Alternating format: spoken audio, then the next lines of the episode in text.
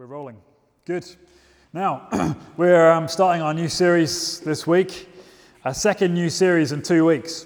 We started a new series last week as well, and that's to sort of coincide with Food Sunday. So every Sunday, every Food Sunday, we're doing a, a series called Exploring, sorry, in, what is it? Encountering Jesus, that's right. Just testing you. Encountering Jesus.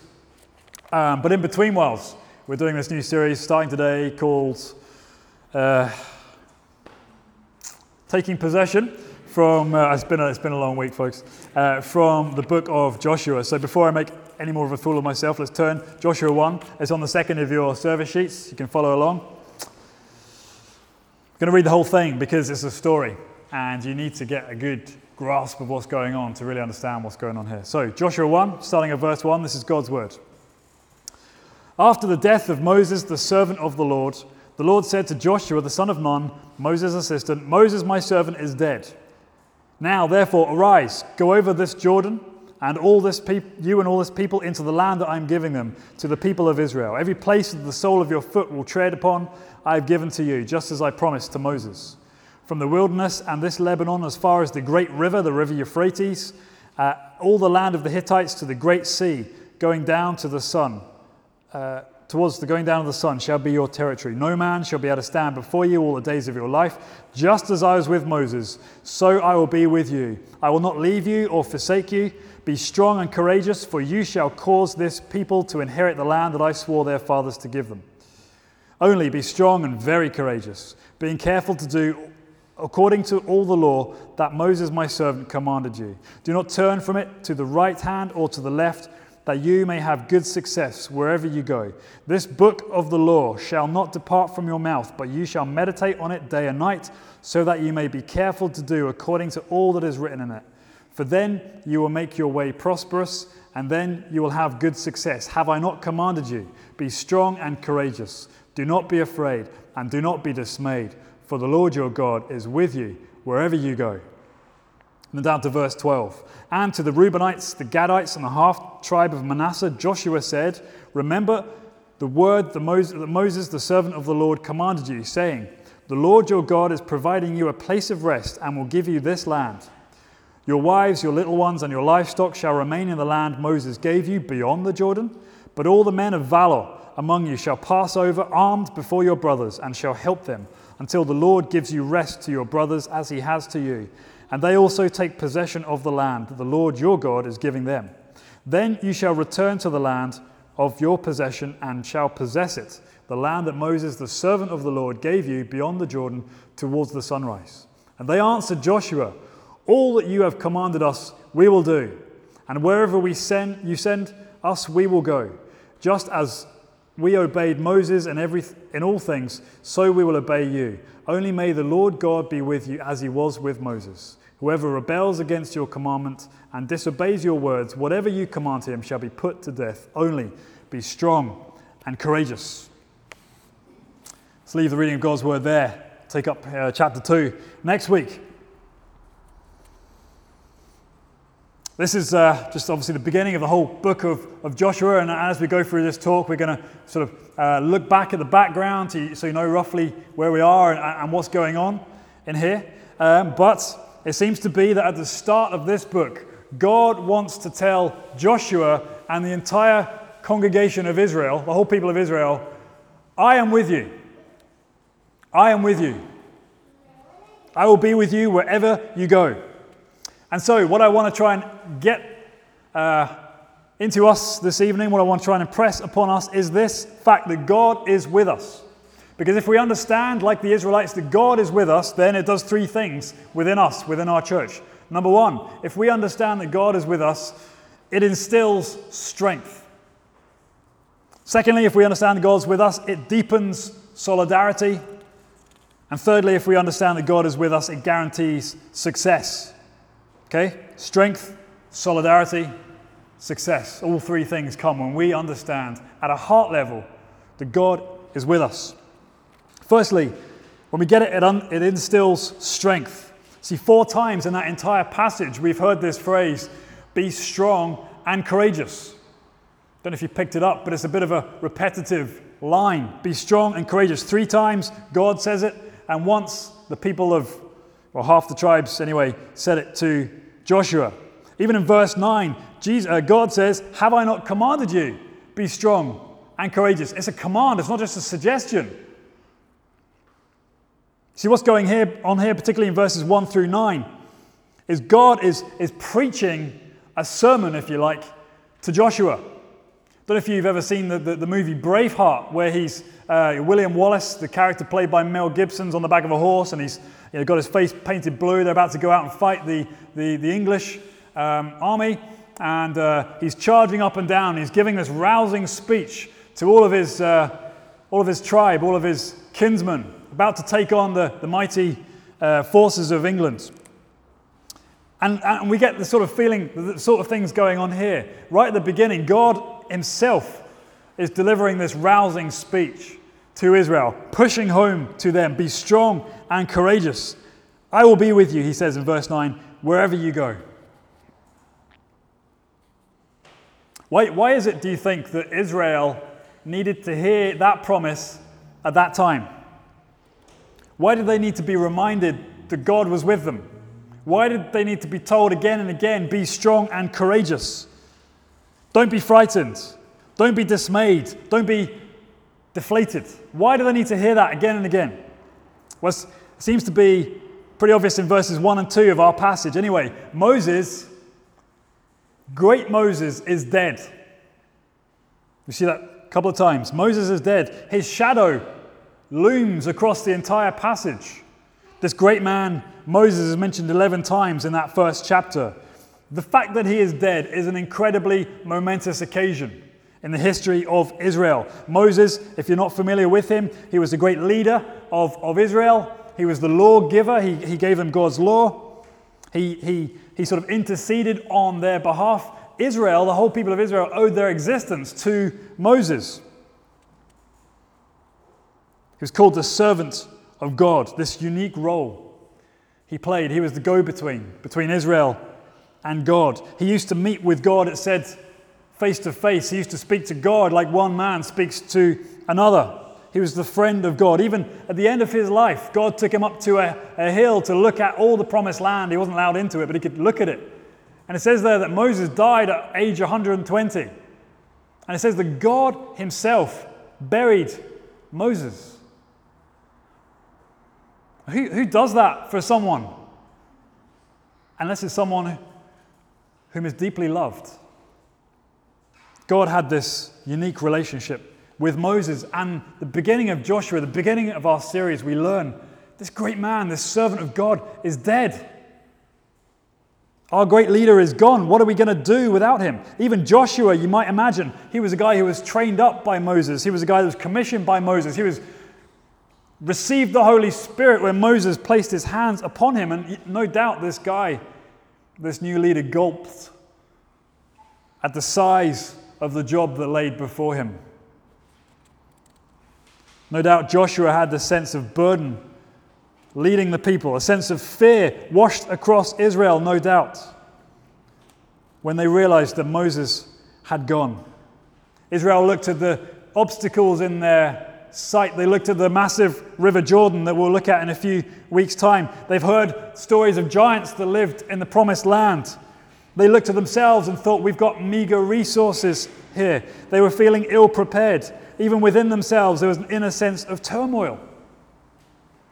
And there they were, lined up, looking at this great river, peering over into the, the promised land far in the distance. And God says to Israel, Be strong and courageous, because I am with you.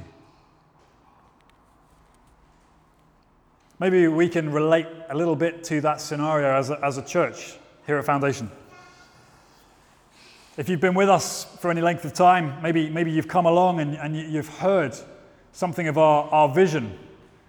And maybe you've been stirred by that vision. We say as a church that we are missional in practice. That is, everything we do and say, all the money we spend should be done thinking about folks outside the church, about the mission of Jesus.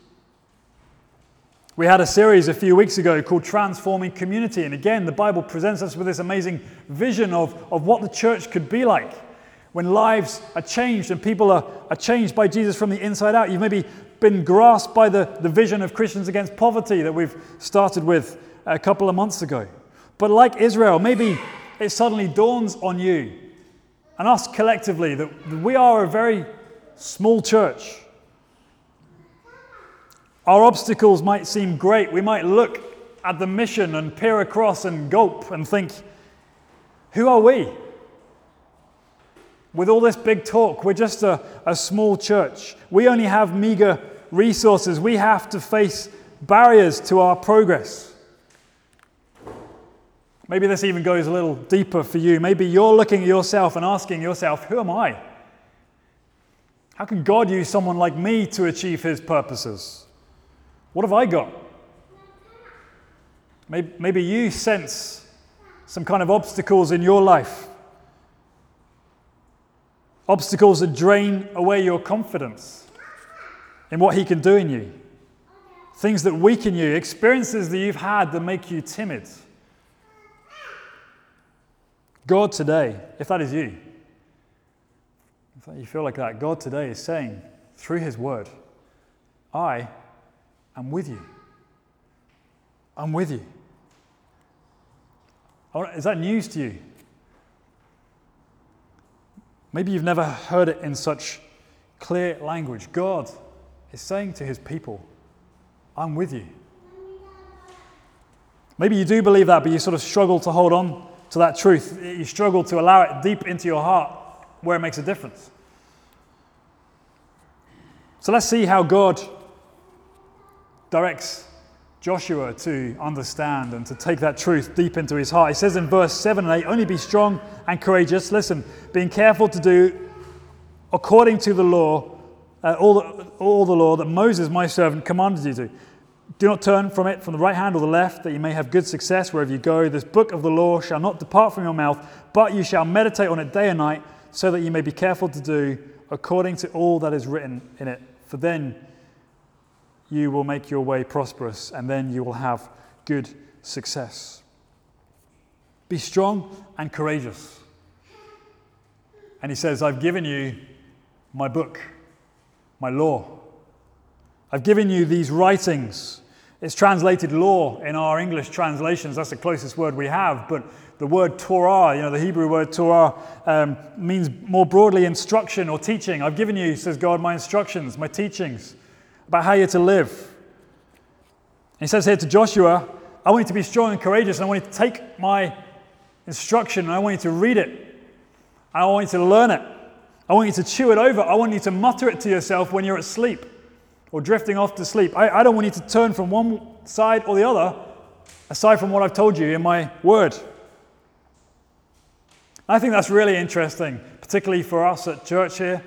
Uh, uh, God has just been speaking directly to Joshua, straight to him, as one person no doubt speaks to another. And yet God is saying that's not enough. It's not enough to think, I'm going to speak to you directly like that. I've given you my written word.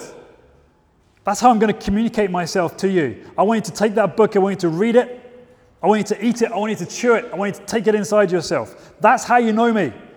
That's how I speak to you. That's how you know I'm with you. That's how you know how to obey me. See, for Joshua, standing there, hearing these words from God, it's one thing to agree that it's good to read the law of God. It's another thing actually obeying it, living it out. I wonder if you can see the importance of God's written word and God's command to be strong and courageous. The word of God gives strength and courage when we learn about God, when we're encouraged by what we read, when He addresses us. It gives strength, but also it requires strength for us to enact it to live it out. That's why here at Foundation we are centered, I hope, around the Word of God, the Bible. In, in, in the preaching, in our, in our worship time, in our community time, because it gives us strength. It's through that that God speaks to his people. I want to take a few moments actually just to plug this little thing here that I've been uh, really blessed by over the last few months. is called CBR, Community Bible Reading. Uh, a few of us have been doing it together, and I'm, uh, I'm just so encouraged uh, by it. What it is is just a daily Bible reading plan um, where you read a chapter of the Old Testament and a chapter of the New Testament every day. And as you do that, you're recording your thoughts in this little box just over here. Um, things that teach you about God, things that shows you about yourself, uh, things that talks about Jesus, things that it gives you to pray, asking for certain things. And uh, the cool thing is that everybody who does CBR does the same passages together every day. Not just here in Foundation Church, but across the world. Everybody is reading the same passages. And the idea is once you've done that and you pray, spend time with God, then you, you share your insight. You share the, the, the way that God has spoken to you, the thing that He has pointed out to you. And you share that with two or three other people. And that's it.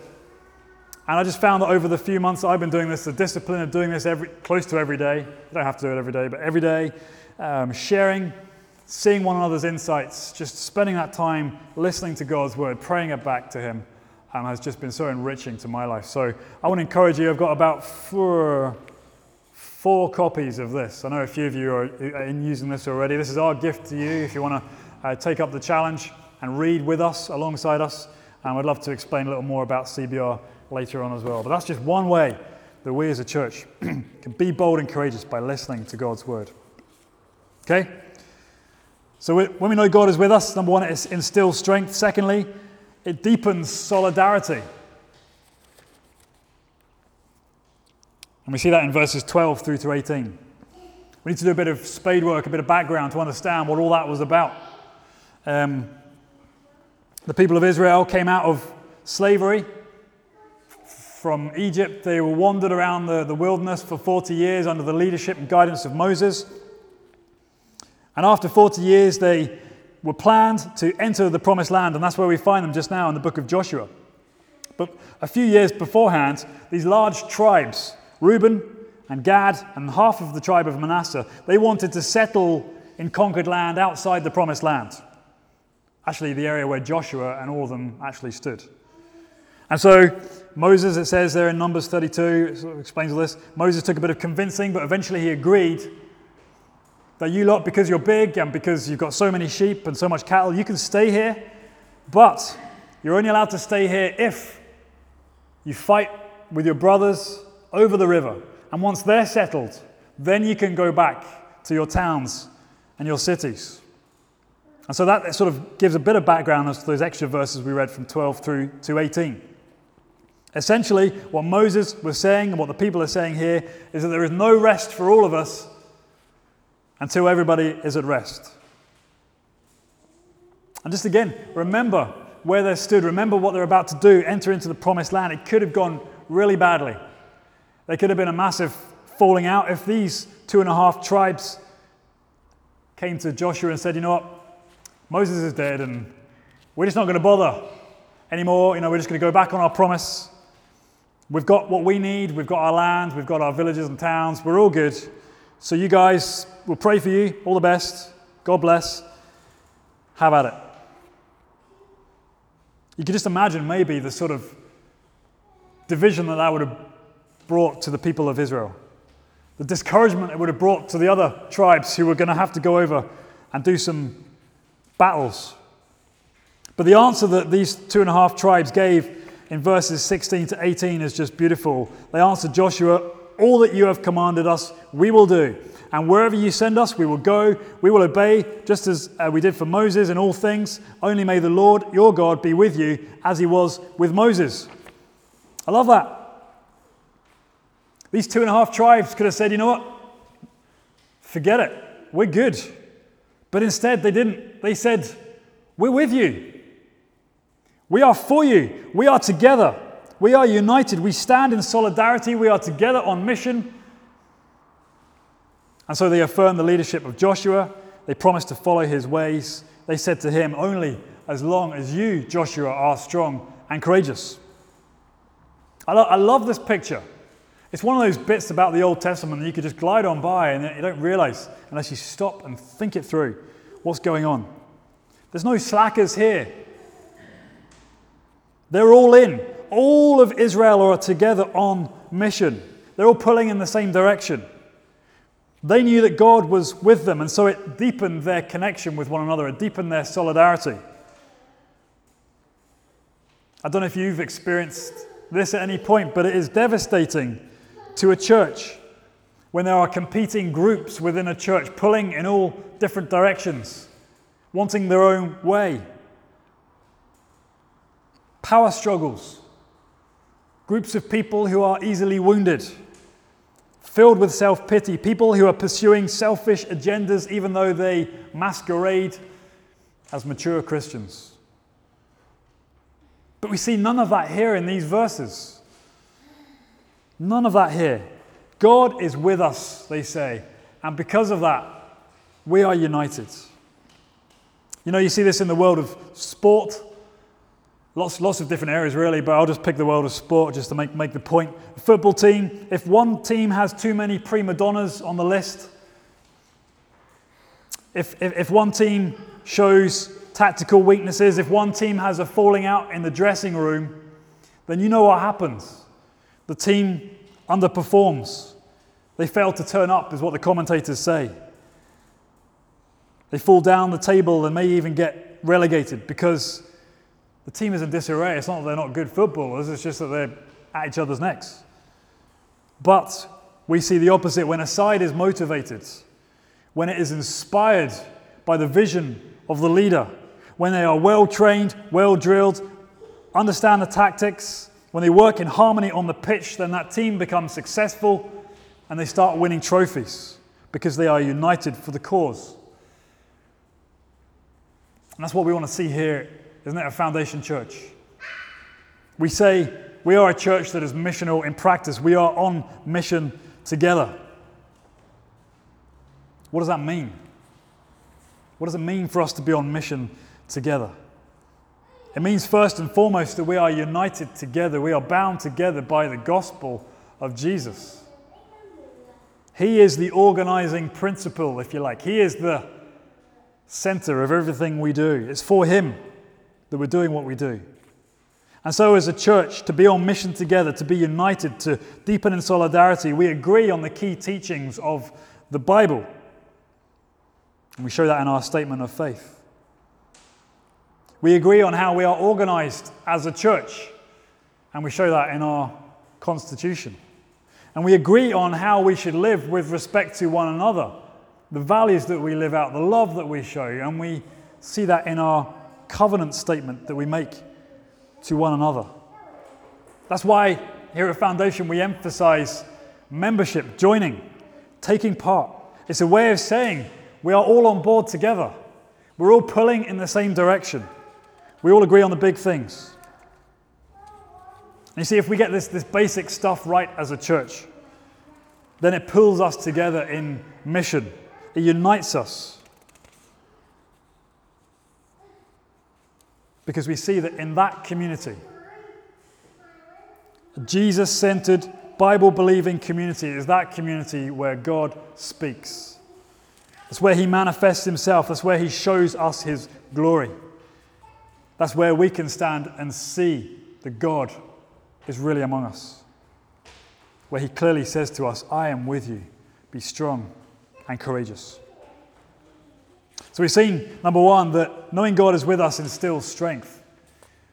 We see number two, that knowing God is with us deepens solidarity. Thirdly and finally, knowing God is with us as a church guarantees success. We see that in verses 2 through to 4. Moses, my servant, is dead. We've heard that. Now, therefore, arise, he says to Joshua, go over this Jordan, uh, you and all this people, into the land that I am giving them to the people of Israel. Every place that the sole of your foot will tread, I've given you, just as promised to Moses, from the wilderness and this Lebanon in the north, as far as the great river, that is the Euphrates, all the land of the Hittites, to the great sea, that is the Mediterranean towards the going down of the sun shall be your territory. I will guarantee your success, says God. It's a massive area. Do you know that the Euphrates is a big river and actually forms a large part of the border between Iran and Iraq? So, everything between there and the Mediterranean Sea, God has promised to Israel. It's yours, he said. I'm giving it to you. It's a gift, it's my gift to you. It's your inheritance.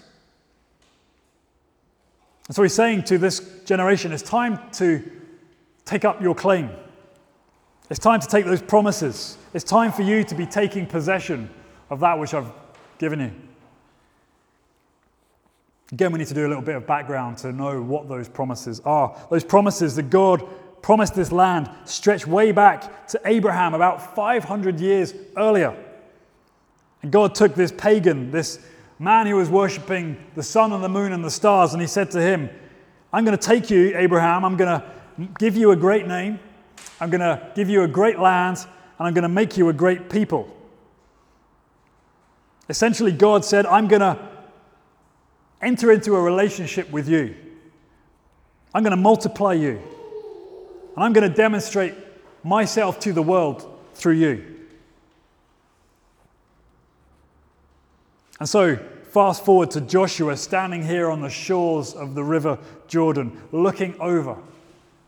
And this knowledge of the covenant promises of God is looming in his mind. This is it, he thought. No wonder God said to him at that time, Be strong and courageous.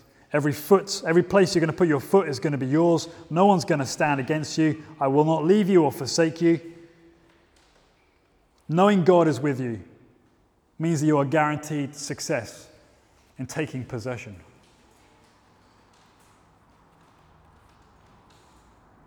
It's easy for us to make a mistake here when we hear these kind of promises from the Bible. It's easy for me to stand here before you and say, God is saying, you can have anything you want. You make it yours, whatever you dream, because God is with you.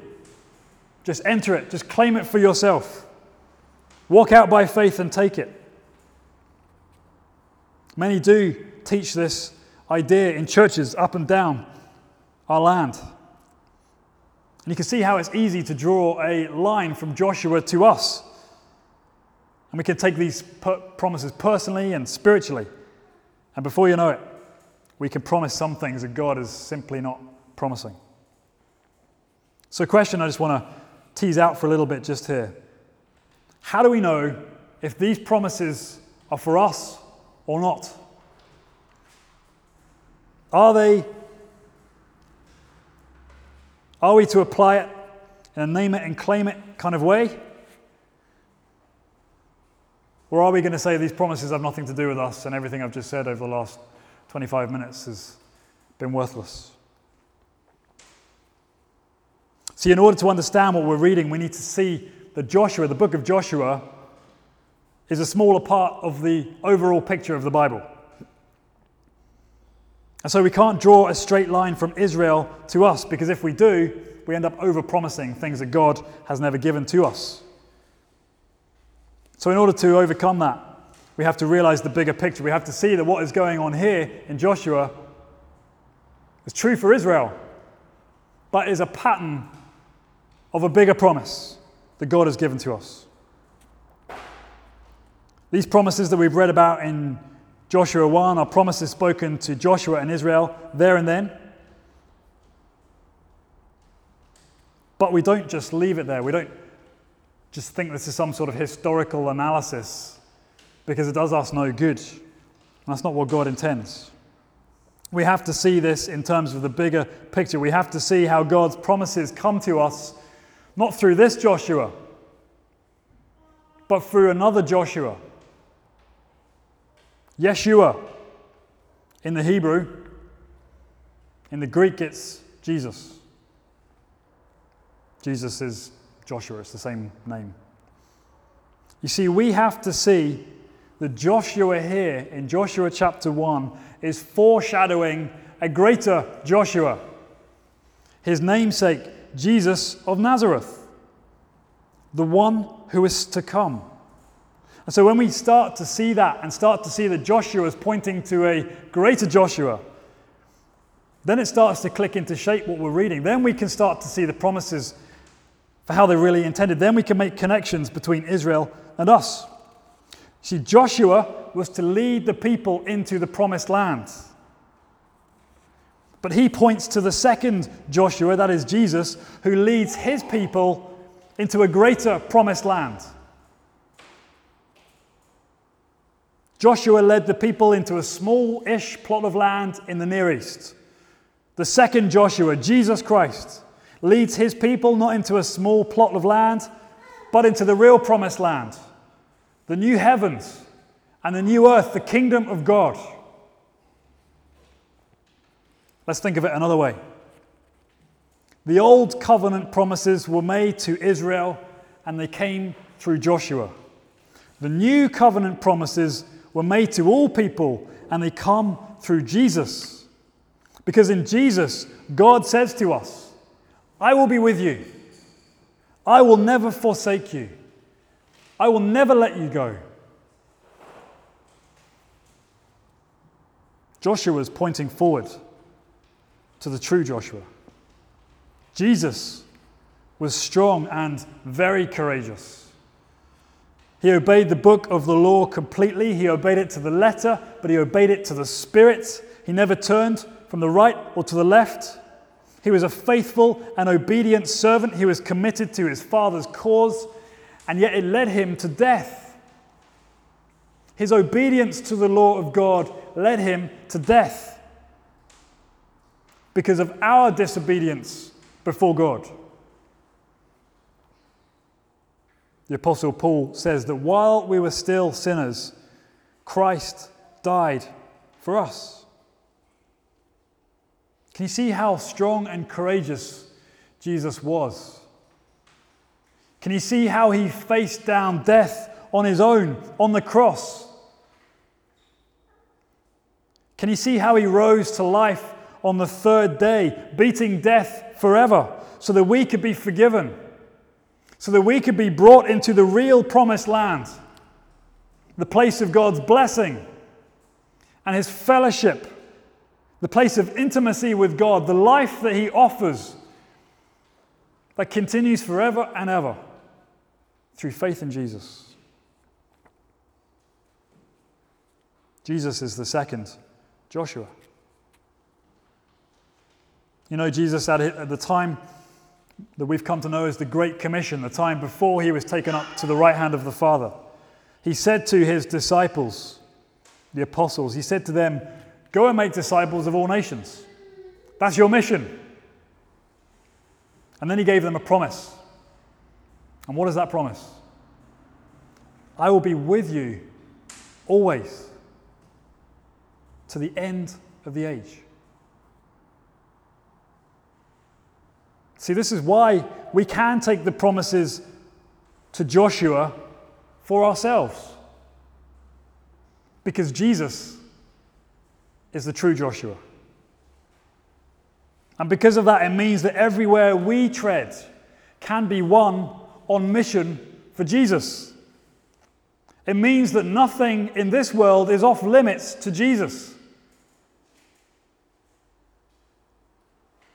Because Jesus is the true Joshua, it means that we can be strong and courageous. We can be bold in our mission to make disciples. It means that we as a church can be missional in practice with great success. It means there is no part of this city that is off limits to Jesus. It means there is no part of our lives, of our hearts, that are off limits to Jesus. See, when we know that God is with us, because of Jesus, this gives us strength, it develops solidarity, and it guarantees ultimate success.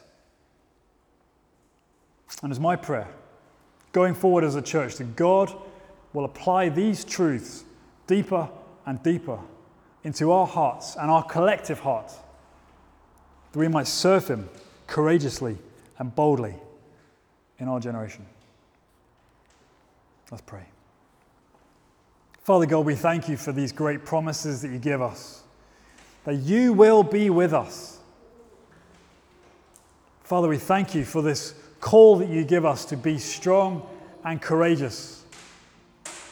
We thank you that all of your promises come to us in Jesus, the second Joshua, who opens to us the real promised land. Father, help us to understand these truths. Help us to see your promises and to receive them in faith.